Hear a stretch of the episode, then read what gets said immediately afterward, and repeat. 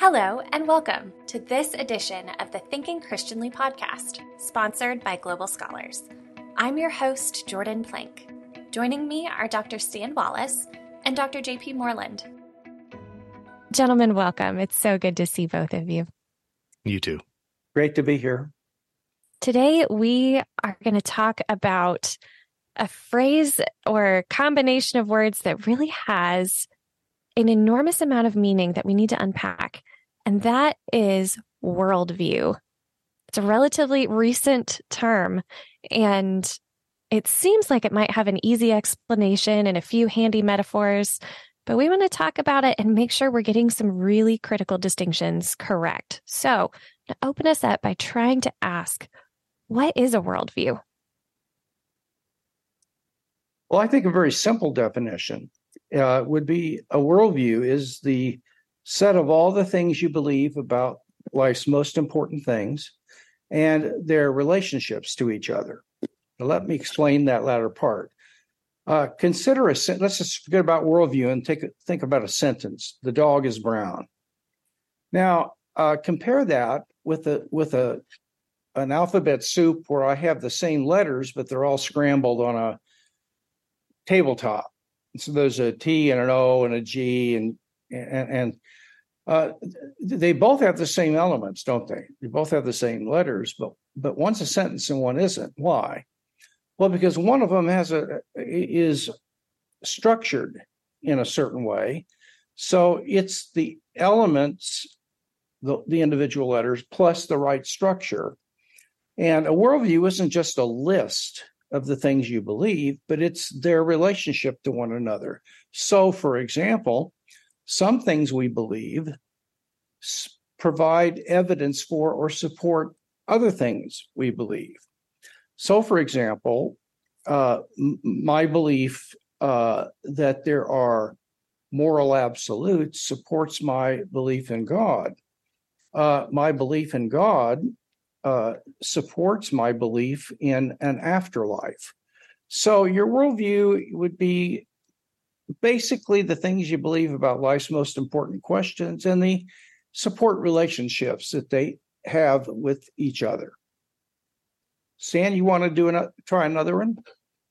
Well, I, I, like that distinction uh, in terms of the relationship. Uh, really helpful. Uh, the way I've framed worldview is in a broad sense what we understand to be good, true, and beautiful, and therefore how how we should live in order to flourish. So mm. uh, I'm I'm calling out the distinction between what we believe, to your mm-hmm. point, connected uh, in interesting and important ways, but then how that then leads us into the good life. So some have referred to it as a world and life view, and uh, yes. uh, I think that captures the the um, the holistic nature of, of of the idea. Beautiful, beautiful. Mm, that's really helpful. And I think as Christians, as we're trying to engage with culture, sometimes we bump into we bump into ways that the culture doesn't seem to match up with our value system. And I mean, I stop you there. Yeah. I, I, would you mind if, if, if we said doesn't match up with our worldview Much rather better. than just our value system? I I because I, I, want to include the value system within a broader worldview context. Mm-hmm. So I'd rather say it that way. Yeah, that makes great sense. Yeah. So so keep going. Just keep. Yeah. Let me let me see if I can get that a little bit more clear here. You know, with with those things in mind, the the way that we approach and engage with the things in our world, our worldview, why would it be important for Christians to really give serious consideration to what we include in our worldview? Well, I've I've read a number of folks on this, and there's a whole range of the kind of questions that are foundational in terms of a worldview. Um, but they're all lists of the kind of questions that are the big questions that we all ask and and need to answer. So some have said, you know, minimally it answers what is real, how do I know, and, and why does it matter? Uh, others might say it, it answers the questions Who am I? Why am I here? And where am I going? Uh, Jim Sire has got a, uh, I think maybe the classic uh, work on the subject. There are others that are good, but uh, his The Universe Next Door, a basic worldview catalog, uh, is has been read by now several generations of folks, uh, and it's been helpful to a lot of us, and certainly including me. He gives seven basic worldview questions that that everyone has an answer to, not always consistently. By the way, it's another conversation, but uh, that all of us need to ask and answer and do in one way or another. Uh, one, what is prime reality? What what's really real, as he says. Two, what's the nature of external reality? That is the world around us. Three, what is a human being? Four, what happens to a person at death?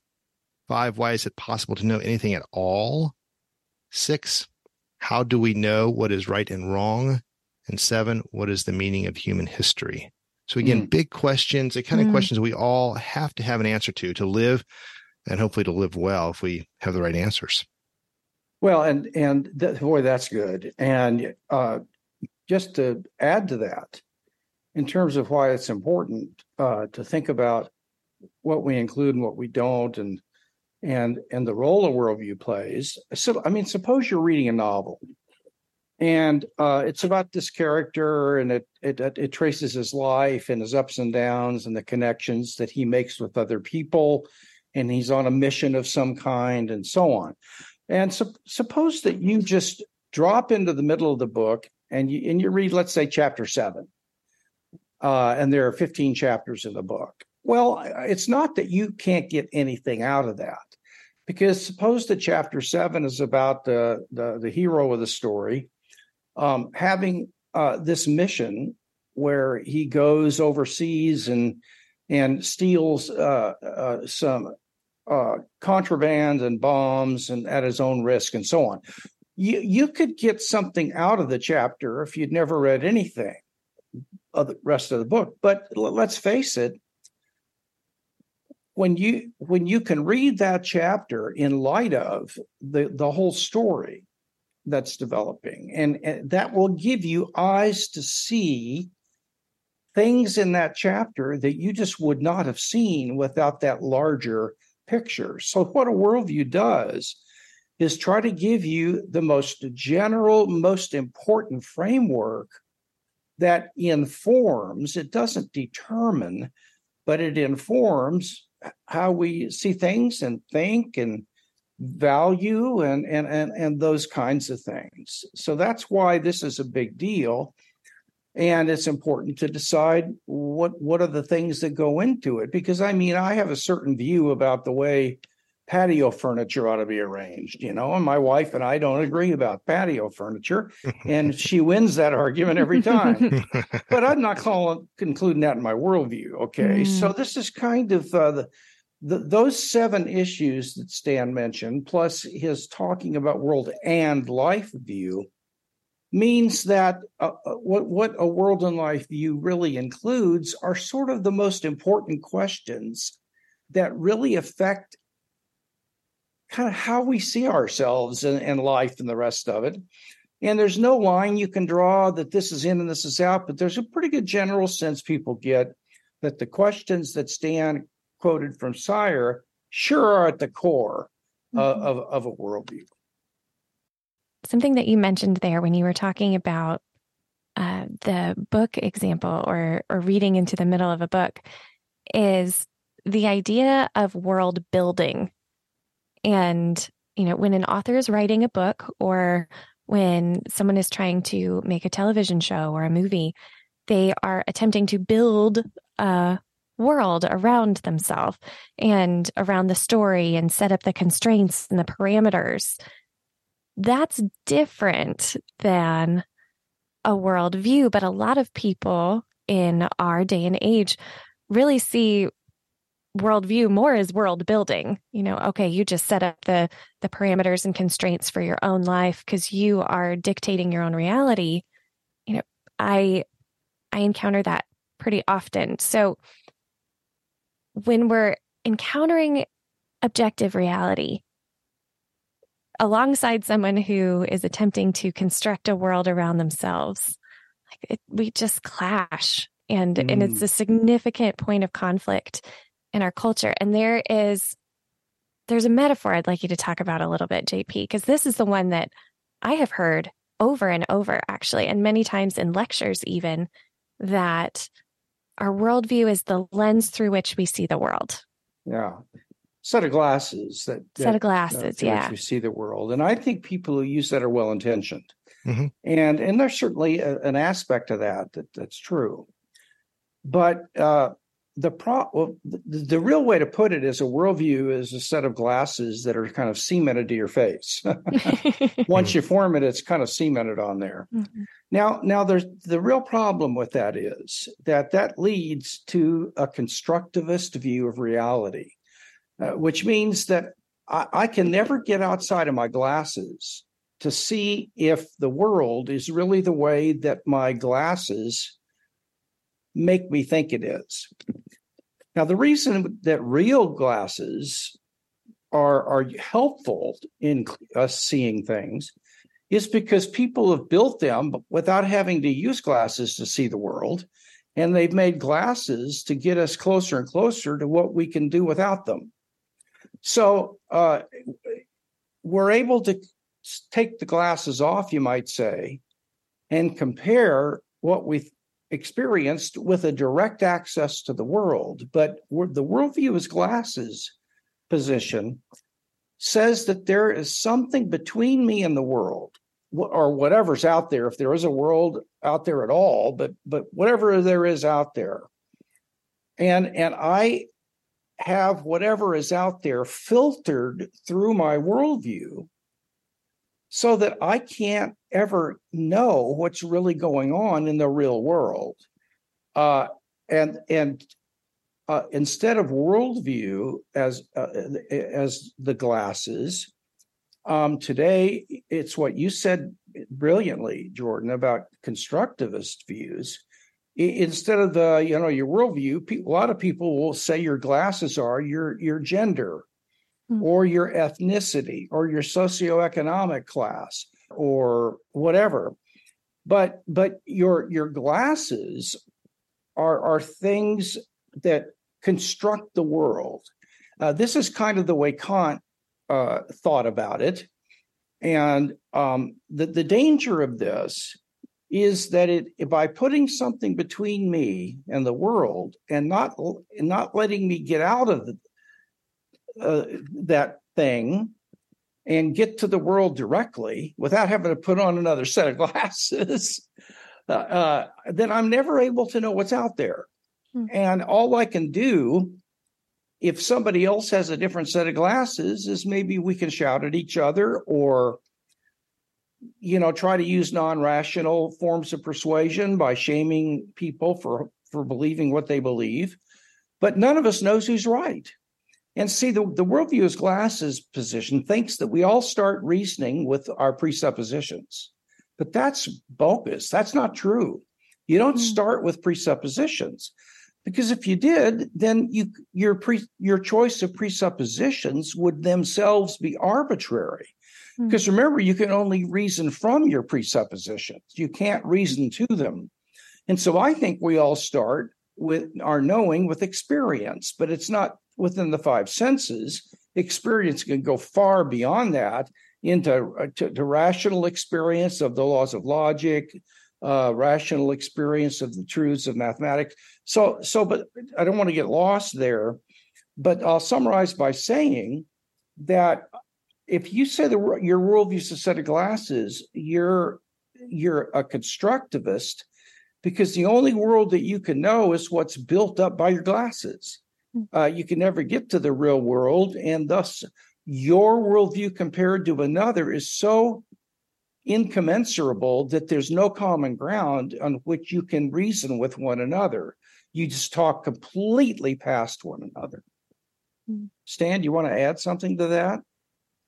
Well, I am so often confronted this with this as well. So, uh, yeah, Jordan, great question, great observation. I appreciate yes. those comments, JP. Uh, you know, it is again an example of how the influence of, in this case, Kant and the Enlightenment has so permeated our thinking that sometimes we don't even see it. And uh, this is a great example. You know, he said we can't get beyond our experiences to the thing out there, and it's so much now given as a as a starting point. And so I appreciate you pointing out that that that no, that's actually not the case. Uh, and and and there's so many illustrations that can be given. You know, children uh, learning language assumes they can they can understand what the thing is before they have words to put on it. I mean, we just see this happen all the time, and and I know you've written quite a bit on that. Uh, and I found a lot of those things helpful. I, would love to have you just say a little bit more because this is something that there's not a lot of conversation about, unfortunately, because it is such an assumption. And there is such error, I think, in the air we breathe culturally about this. So, would you say a little more about uh, maybe the three yes. types of knowing and how that applies to actually knowing the world as it is? Yes. Well, there's there's no knowledge by acquaintance, which means that you know something by just being directly aware of it. And like I said, that could be uh, by through the five senses, or there can be a, a, a direct awareness uh, as you're acquainted with what's going on inside your consciousness and your soul. Uh, mathematics and logic are are called a priori disciplines, which just means, for our purposes, that our ability uh, to to to know the truths of logic and mathematics is not based on sense experience, but it is mm-hmm. based on experience, namely rational awareness. Uh, uh of a basic law of logic, let's say, it's just because when we become aware of it, it we it is become self-evident to us that it's true. More complicated proofs is is different. Sure. Uh, and also your awareness of God and uh, uh, things of that sort, or awareness of this, let's say, the order of creation. So experience actually comes before thought and thought comes before language. And so a little child can can observe several red things over a four or five week period and the little child notices that they have something in common and so they fix on that and it's the color because it's not the shape because he saw a cherry once and a tomato and a fire truck and they weren't in the same place one was on the floor one was on the table but the thing in common with all of them was the color they were all red let's suppose they were all the same shade of red well, then the little child can, can place in his mind that common color and form a concept of, of something, what, what it is for something to be red. It's not a picture, it's a concept, it's a mental concept. And they can therefore um, start thinking about red. And uh, even if they're asleep and the lights are off, they can still think about red with this concept. But later they learn a, a, a chunk of language, a word red or wrote or, or rouge uh, in different languages, so they can express the concept that they formed of red by direct contact with the external world through acquaintance with it. And so that's the way that, that knowledge works into that, I think. And it, uh, it is inconsistent with us starting with presuppositions, uh, and our worldview is glasses. We will return to the show in just a moment, but first, a word from our sponsor. Do you have a child, relative, or friend preparing for or attending college? What they need most are Christian professors who can help them learn to love God with their hearts and minds during these impressionable years. Global Scholars equips Christian professors to be there for them and walk with them during their years in college. Please visit www.global-scholars.org to learn how you can help equip Christian professors to show Christ's love on a campus near you and around the world. Please also check out Stan's other podcast, College Faith. While this podcast is focused on the ideas prevalent in our culture, including our universities, the College Faith podcast is more focused on the practical issues of thriving in college as a Christian. Students, as well as parents of students and soon to be students, will enjoy hearing from the guests Stan has on the show. Visit collegefaith.net or download episodes on your favorite podcast platform. And now, back to thinking Christianly. I have noticed that for people, it can be a really difficult task to move their worldview from a concept to something they can communicate with language. So, how, eh, what is the value of or the importance of moving it to a place where we can articulate it? Or is it okay that some of it just stays a concept for us? Stan, I'd love to hear what you think about that. I, we we may have different views on that. I don't know. I, I think it's important for us to be able to articulate it for two reasons. One, inevitably, the process of articulating something causes us to formulate more carefully what we think. And in that process, often see where it's not consistent either with other things we believe to be true or with how we are living. Mm-hmm. And that in and of itself is helpful, I think, in uh, you know, in, in spiritual formation, in human flourishing more broadly, but also part of our uh, call in the world is being in community with others. And in community, we are engaging one another to, uh, as the scriptures say, sharpen one another as iron sharpens iron. And, um, you know, that's obviously in a Christian context, but more broadly with my neighbor or whoever who may not share my faith commitment to be talking about these things. Because again, if, if, if truth leads to human flourishing, if the good, the true, and the beautiful actually is what it is to live as God's creation well in the world, then we'd want to have not only clarity for ourselves, but we'd, we'd want to be in conversation with others, either to help them if we think they they have a view that won't lead to their flourishing, or maybe they'll correct us. And in the conversation, we will realize, oh, I hadn't thought about that. That helps me to really understand better this this thing I've been trying to figure out. Beautiful. So so yeah, it's it, it, it's it's important.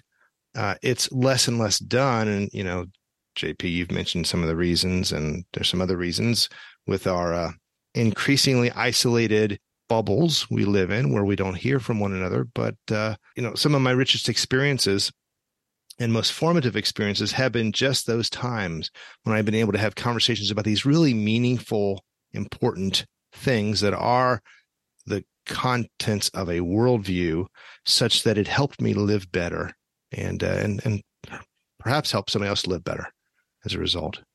Well, JP, you, you, you may disagree and have other things uh, to, to no, I, I actually do agree. I uh, completely with you. I'll, maybe I could add something. Yeah. Um, I think language helps us to develop our thought better. So we think before language. But one of the things language does is it helps us focus on the content of a thought longer mm-hmm. than if we don't have language. So, for example, if you're trying to, in a contest, trying to keep your mind on uh, a brown dog and everybody's trying to do that one of the ways to keep your mind focused longer is to try to picture a dog in your mind and have an image of the dog. Now you're not thinking about the image and you're actually not thinking with the image. You're thinking with your concept of a dog but the image is allowing you to stay focused. This is why memorizing scripture is easier if you say it out loud or you write it down because it's seeing that that on paper that allows you to stay focused on it longer than just having the thought in your mind.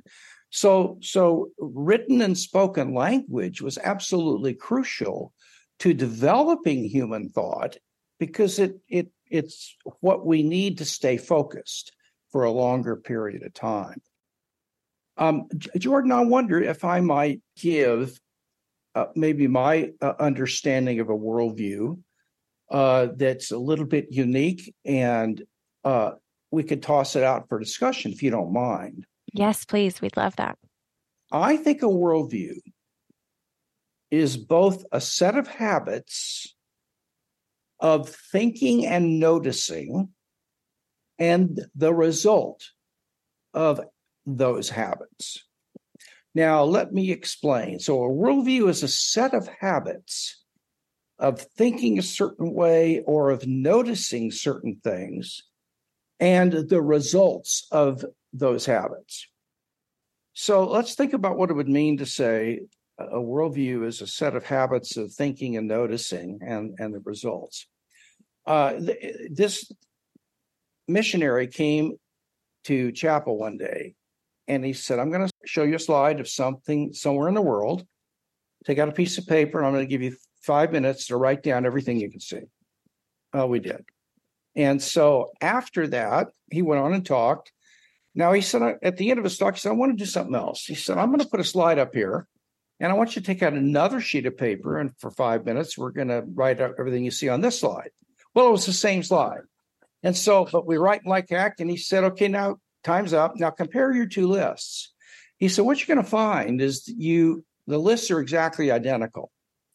Because when you go to see something again, you're not looking for something new. You're looking to confirm what you already saw. Now, what that means is that after looking around, uh, we form habits of what we notice and don't notice. I mean, I can tell you that my wife has changed the pictures on the wall in the in, in the TV room, and and I've spent hundreds of hours in here, and I'll say, "Oh my gosh, when did I never? Where did you get that?" She said a year and a half ago.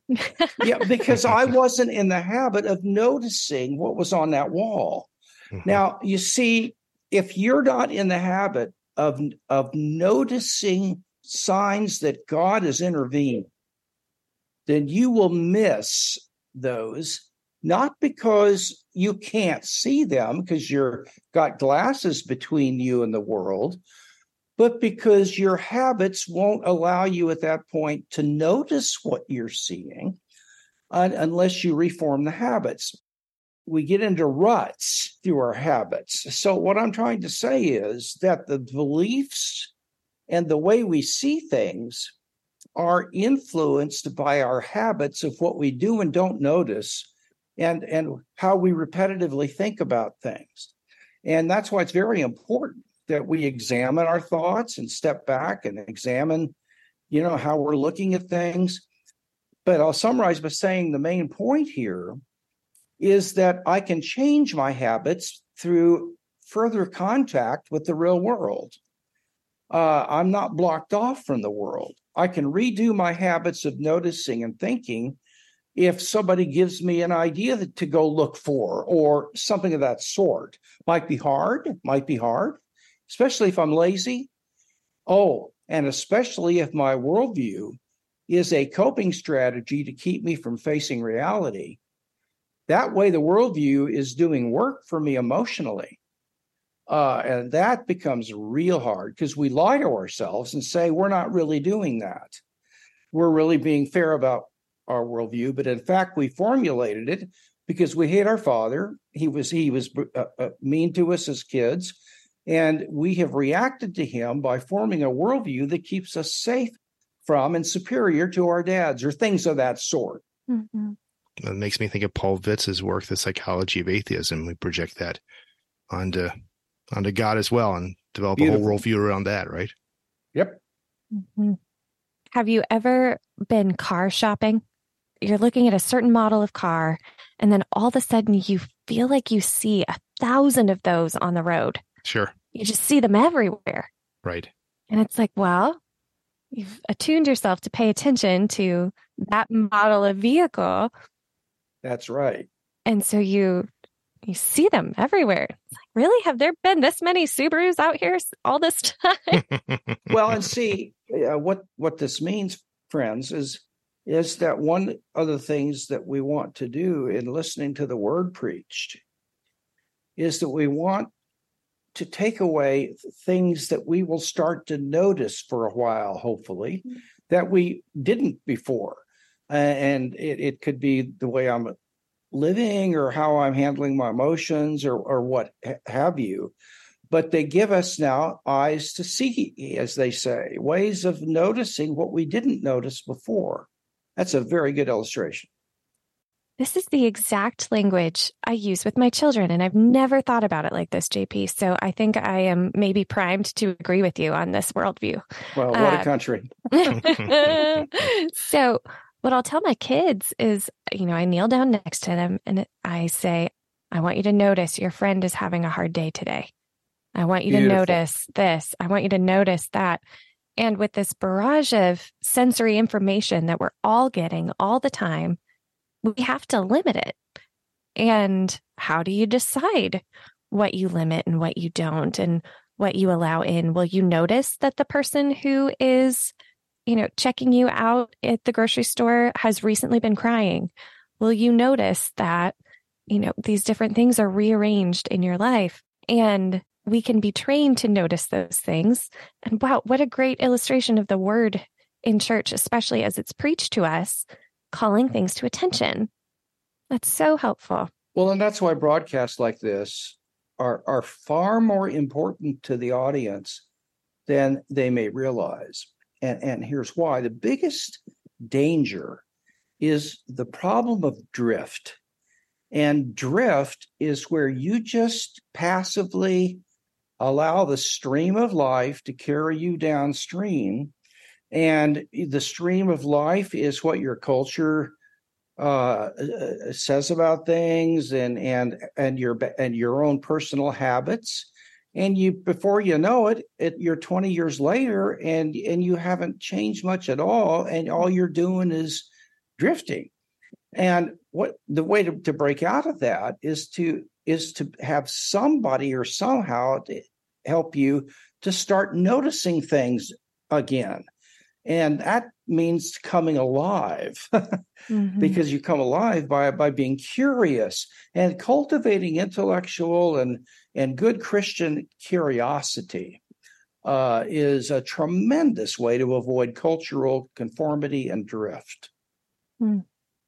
i love that word curiosity i've thought a lot about that recently and uh, it, it really does seem to summarize so much of what god calls us to to wonder at, at, at his glory, to wonder at uh, his glory in other people, to wonder at uh, what's true. Uh, you know, again, the true, the good, and the beautiful. To just wonder about those things. Why is that?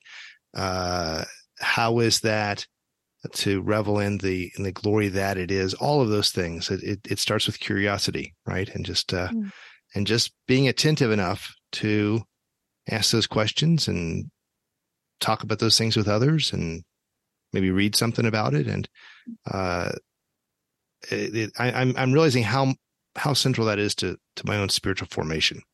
Just the the, the the the importance of and the practice of curiosity and wonder and exploration and those type of things. You bet. I recently read a book um, called The Prophetic Imagination by Walter Brueggemann. Hmm. And it's really in many ways really spot on because one of the things that he says is when we are imagining our future we often imagine the pieces we have in front of us just rearranged a little bit. What the promise of newness of life brings is that god might bring us actually new things. So instead of just rearranging the pieces over and over again we need to have the imagination to in, encounter a future that might be really radically different.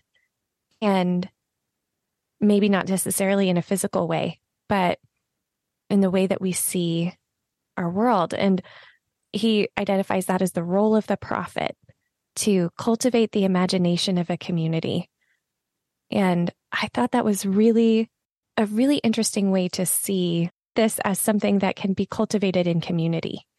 Hmm. Well, that's so appropriate uh, because when you imagine things, or if you're cast into something brand new in your life, perhaps through no power of your own, one of the one of the connections is that it does cause you to see things or to notice things differently. Mm-hmm.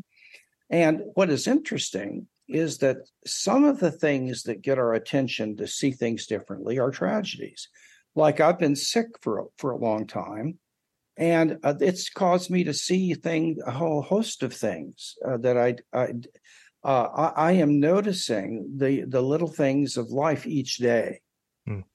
and and I am more attuned to those little things, and uh, that that's just an example. But but mm-hmm. what what what what that means is that one of the one of the ways that all things work together for good to those who love God are called according to his purpose is that when something hard comes into your life, one of the ways it does not the only way, but one of the ways it produces goodness is it gets your attention and it wakes you out of your dogmatic slumber, as it were. Mm-hmm. and and you begin to you begin to maybe see things in a fresh way and differently, and it produces guess what growth. Mhm. Mhm. It really does. Yeah, C.S. Lewis's quote, you know, suffering is God's megaphone to rouse a deaf world. Ooh. Stan, do you have any rebuttals for JP on his definition there of worldview or how he's framing it? No, I don't. Um, I, I think there are just it's like a multifaceted gemstone, Yes. different ways to look at it, and Yeah. uh, each picks out a different element that's true. And uh, and I'm sure there are other ways we could frame it that we haven't yet that would pick out other elements. But that's a difference of emphasis than a difference Right. in the reality. So no, Mm. not at all. I Yeah. mean, it's very helpful. And I think Jordan, I mean, I, I, I so agree that the the uh, illustration Stan just used of a of a gemstone is just perfect because uh, there's there are different ways of def- getting at the gemstone, and I think the various definitions that we've talked about are all spot on. Uh, they're wonderful. But one the thing I, I I constantly want to keep coming back to is that however you define a worldview, I just don't want to say that it blocks me off from being able to to to test it against reality.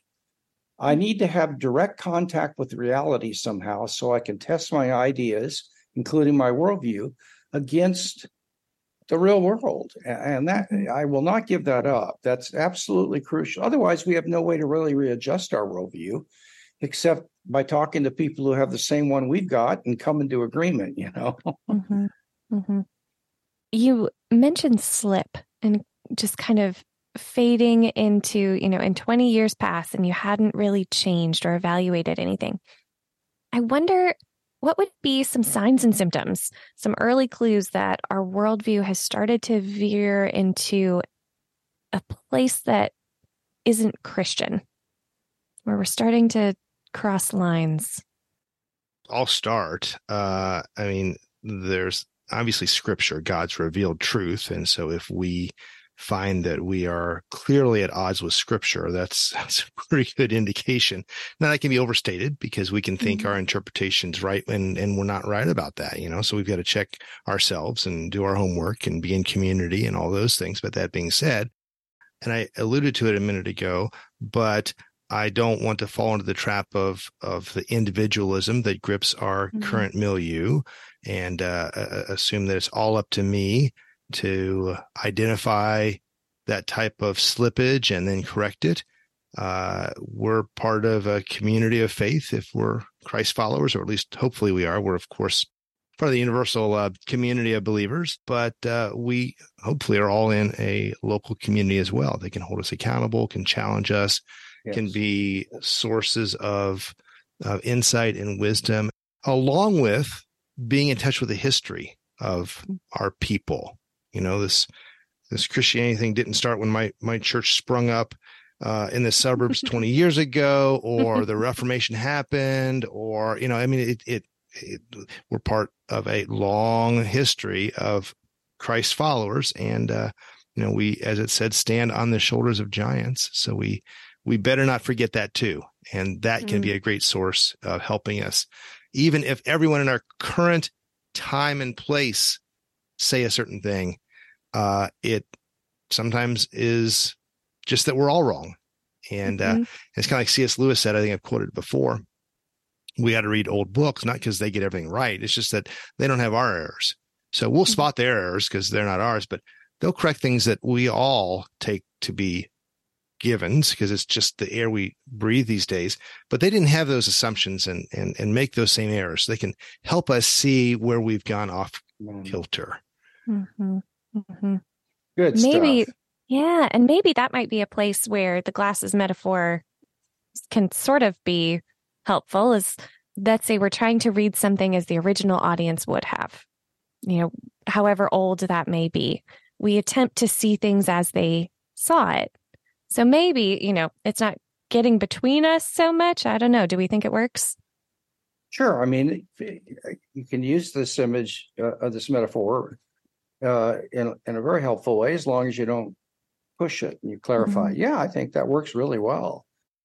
I think another way you can tell that your worldview is veering away from a, a Christian, a, a, solid Christian one. Uh, it involves uh, something Dallas said. He said, "Reality is what you bump up against when your beliefs are false." Now, think about a liar, and detectives will tell you this. I've talked to some detectives mm-hmm. about this, and it's just common sense. It's harder to remember and to sustain a lie than it is if you told the truth.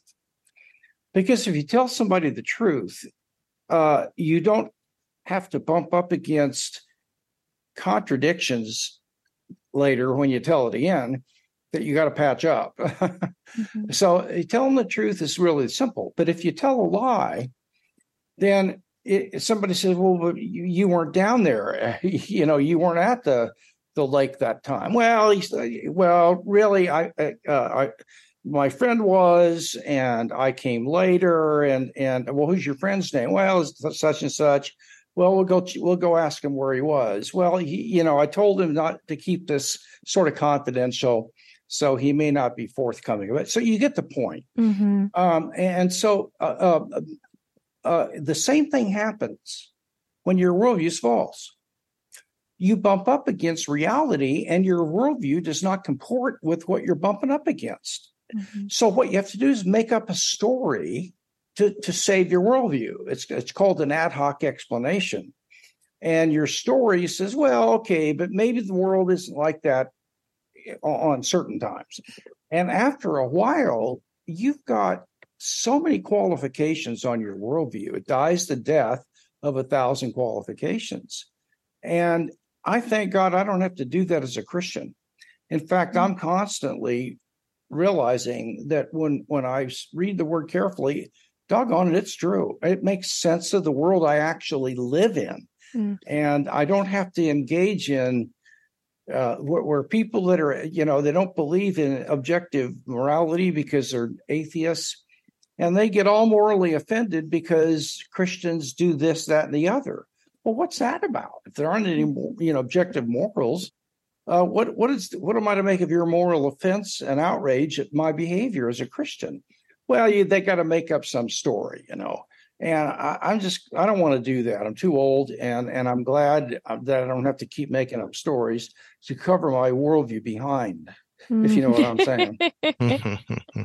it's a really interesting way to look at it because it really is a much a much freer life, truly Oh my gosh. If yes. we are ruthlessly committed to reality. I'm sure you've experienced people who, you know, maybe they did something really terrible or they they made a choice they sincerely regret and instead of repenting, they find a way to spin it into yeah. something. You know, I've never done this. I would never. But, you know, other people who do these things. Sure. Um, but finding a way to spin it into something that's like, well, actually, you know, with this story, I come out looking like the hero. And man, we're good at that. That commitment to honesty can really save us from being captives to our own lies. Oh, you bet. You bet. So, how do we go about fostering and cultivating a biblical and Christian worldview in our own lives and then in our spheres of influence how do we how do we notice the right things well jp had already, already mentioned uh, first of all being cognizant of noticing and uh, mm-hmm. aware uh, you know of course whether it's uh, through hearing the word preached or reading scriptures or any other way that we're in in the scriptures studying to to show ourselves approved as second timothy uh, 215 says but uh, but also I, I think it's uh, it's reading and thinking more broadly than just scripture. I, I, I don't want to overemphasize that such that it communicates that is the only place we can go to cultivate a biblical worldview. Uh, to JP's point about reality being what you bump into when you're wrong, uh, we learn about reality in so many different ways, mm-hmm. right? Uh, and actually, one of my favorite quotes is uh, is is from John Wesley about the importance for those in the ministry. Now he's not just talking about all the rest of us, but those in the ministry to be committed to not just study scripture, but study areas well beyond scripture that some might say, "Oh, yeah, I'm not sure that's as important." Uh, let me read uh, just a bit of this. He says, uh, ought not a minister to have first a good understanding, a clear apprehension, a sound judgment, and a capacity of reasoning with some closeness?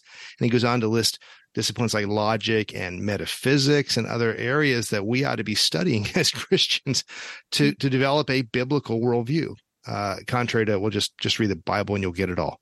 Yeah. So, you know, there's that whole range of things that, that God gives us the opportunity to study by creating and communicating truth through his creation that uh, that help us form and and and even correct our our worldview beyond scripture uh, though scripture is central. Mm-hmm. you bet.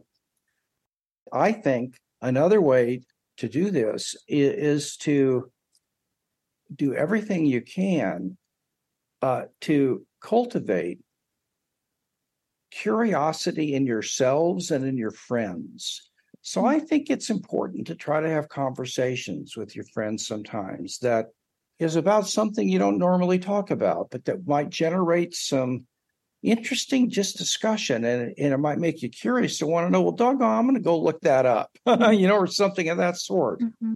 So, so I, have got a way I do that. And um, I try not to be irritating in this and it can be irritating. And, and I, I so I, I'm, I'm aware of that but I preface it with this is really helpful to me, what you're saying. Uh, but I just keep asking why questions. Okay. Not in a skeptical way. Mm-hmm. Not, well, why do you think that? But in a, in a genuinely curious way. Boy, that's interesting. Why, why do you think that that's the case? Or how'd you come to that conclusion? Or, yeah, that's or, good. uh, or what, what, what, what makes you think that's that's right? Again you've got to ask it in the right way the right tone you know so it doesn't sound in any way accusatory because it's not.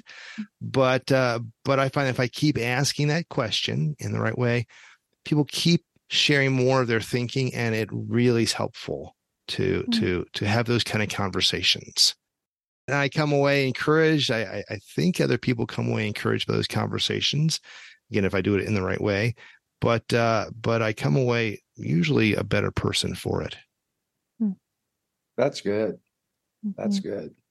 Um, you know, one of the things I do, uh, and I used to do this with the kids when they were younger, is if we watched a movie or or a television show mm. or or even the news, I would I would in in addition to enjoying the movie, which is perfectly legitimate, mm-hmm. uh, I would I would uh, intentionally set myself to notice any worldview themes or threads that I found in in, in this movie or the news program, even if they were being assumed but weren't explicitly stated, but were being assumed. Now, when I first started doing this, I wasn't very good at it, and I missed. But if you stay with it, after a while, you you'd be shocked at what you can see, hmm. uh, uh, even at what isn't said explicitly, and I, and that to me uh, is uh, adds another a dimension to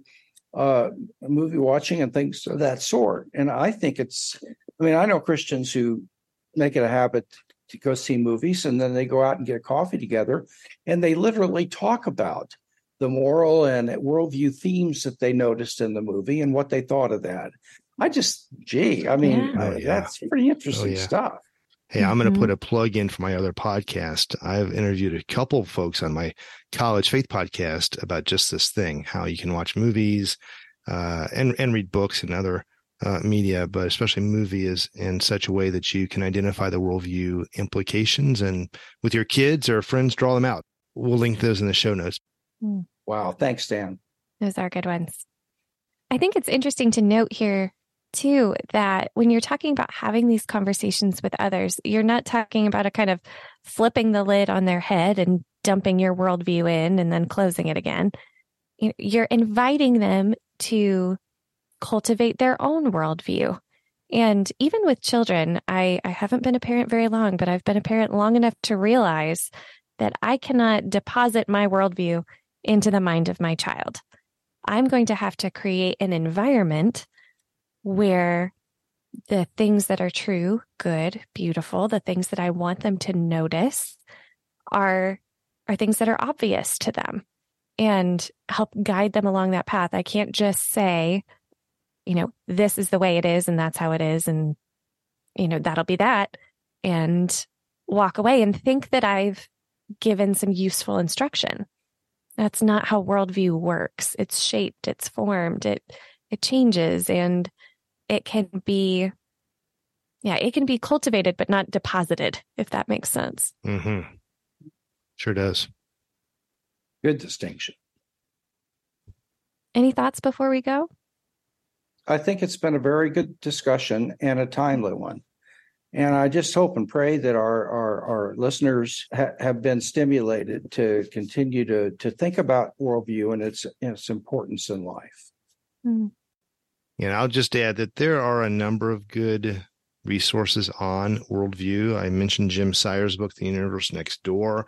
Ronald Nash, a Christian philosopher, has written a book uh, many years ago now, but it's still great. Uh, Worldviews in Conflict Choosing Christianity in a World of Ideas. Mm. And then there's actually some uh, deeper dives. Jim Sire came out with Naming the Elephant Worldview as a Concept, which actually isn't about what the worldviews are, but about even the concept of a worldview and how we should think about it. Uh, and there are others, but uh, I'll name those three as helpful mm-hmm.